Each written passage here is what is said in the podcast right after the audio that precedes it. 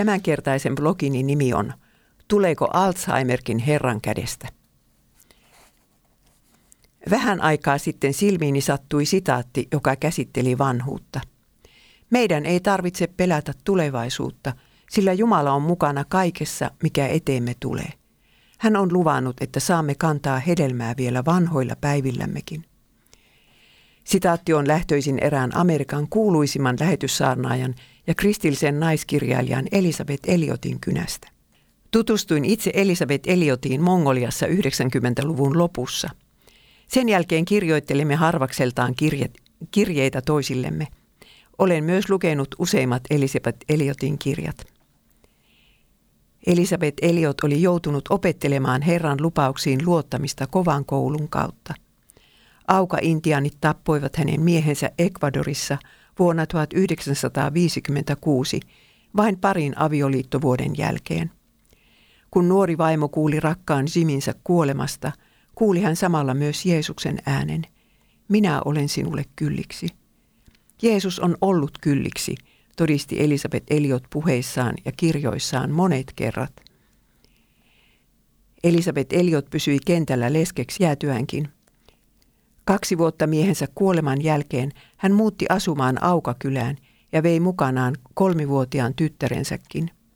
Kolme päivää piti tarpoa pitkin viidakkopolkua ennen kuin oltiin perillä. Työkautta ei kestänyt kuin vuoden.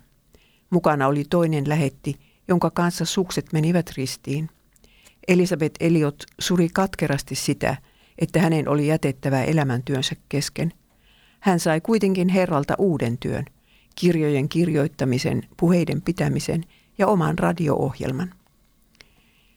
Vuonna 2004 minulla oli ilo saada pitää Elisabetia ja hänen seuraavaa miestään vieraana muutaman päivän ajan. Tajusin jo lentokentällä, että vieraani muisti pätkii. Kaikki asiat ovat kuin sumussa mielessäni, myönsi 77-vuotias Elisabeth nöyrästi. Monta hyvää keskustelua me silti saimme käydyksi. Kerran tartuin härkää sarvista ja kysyin Elisabetilta, tuntuuko sinusta vaikealta, että muistisi on mennyt huonoksi? Kyllä minun on myönnettävä, että se tuntuu hankalalta, vastasi vieraani surullisena. Sinä kirjoitit kirjoihisi, että naimattomuus on lahja, avioliitto on lahja ja leskeys on lahja. Eikö se pidä paikkaansa myös vanhuuden ja jopa muistin menetyksen suhteen? Nekin ovat lahjoja, jotka olet Jeesukselta saanut ja joiden kautta voit häntä palvella, kysyin. Elisabeth myönsi asian olevan niin, mutta jatkoi sitten. Tuntuu vain siltä, ettei minusta ole enää mitään hyötyä kenellekään. Tahtoisin päästä Herran luo, mitä pikimmin sen parempi.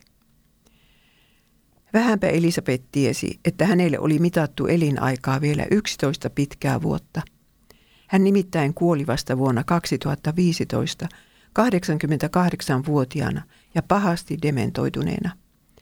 Puhetaito Elisabetilta ehti kadota kokonaan. Ehkä hänen joutsen laulukseen jäikin se puhe – jonka hän oli lukenut paperista meille naisteologeille minun kotonani. Elisabeth Eliotin kirjat ovat kuitenkin puhuneet lukemattomille ihmisille vielä sittenkin, kun hänen suunsa vaikeni. Myöhemmin löysin netistä kuvauksen vierailusta, jonka joku reporteri oli tehnyt Elisabeth Eliotin kotiin vuotta ennen hänen kuolemaansa. Elisabeth oli istunut tuolissaan koko kaksituntisen haastattelun ajan mitään puhumatta – aviomiehen vastaillessa kysymyksiin. Vain kerran hän oli sanonut painokkaasti jees, silloin kun aviomies sanoi vaimonsa ottaneen myös Alzheimerin taudin Herran kädestä. Minua tuo jees lohdutti syvästi. Kun vuonna 2004 olin katsellut haurasta ja harmaantunutta vierastani, olin nähnyt edessäni sen, mikä meitä itse kutakin vanhuudessamme odottaa – mitä ihmiselle jää, kun hänen muistinsa häneltä viedään? Usko jää. Isä meidän rukous ja virret pysyvät mielessä pisimpään. Kävimme kirkossa, joten kuulin Elisabetin rukoilevan ja laulavan. Niin, meidän ei tarvitse pelätä tulevaisuutta, sillä Jeesus on mukana kaikessa, mitä eteemme tulee. Hän pysyy luonamme.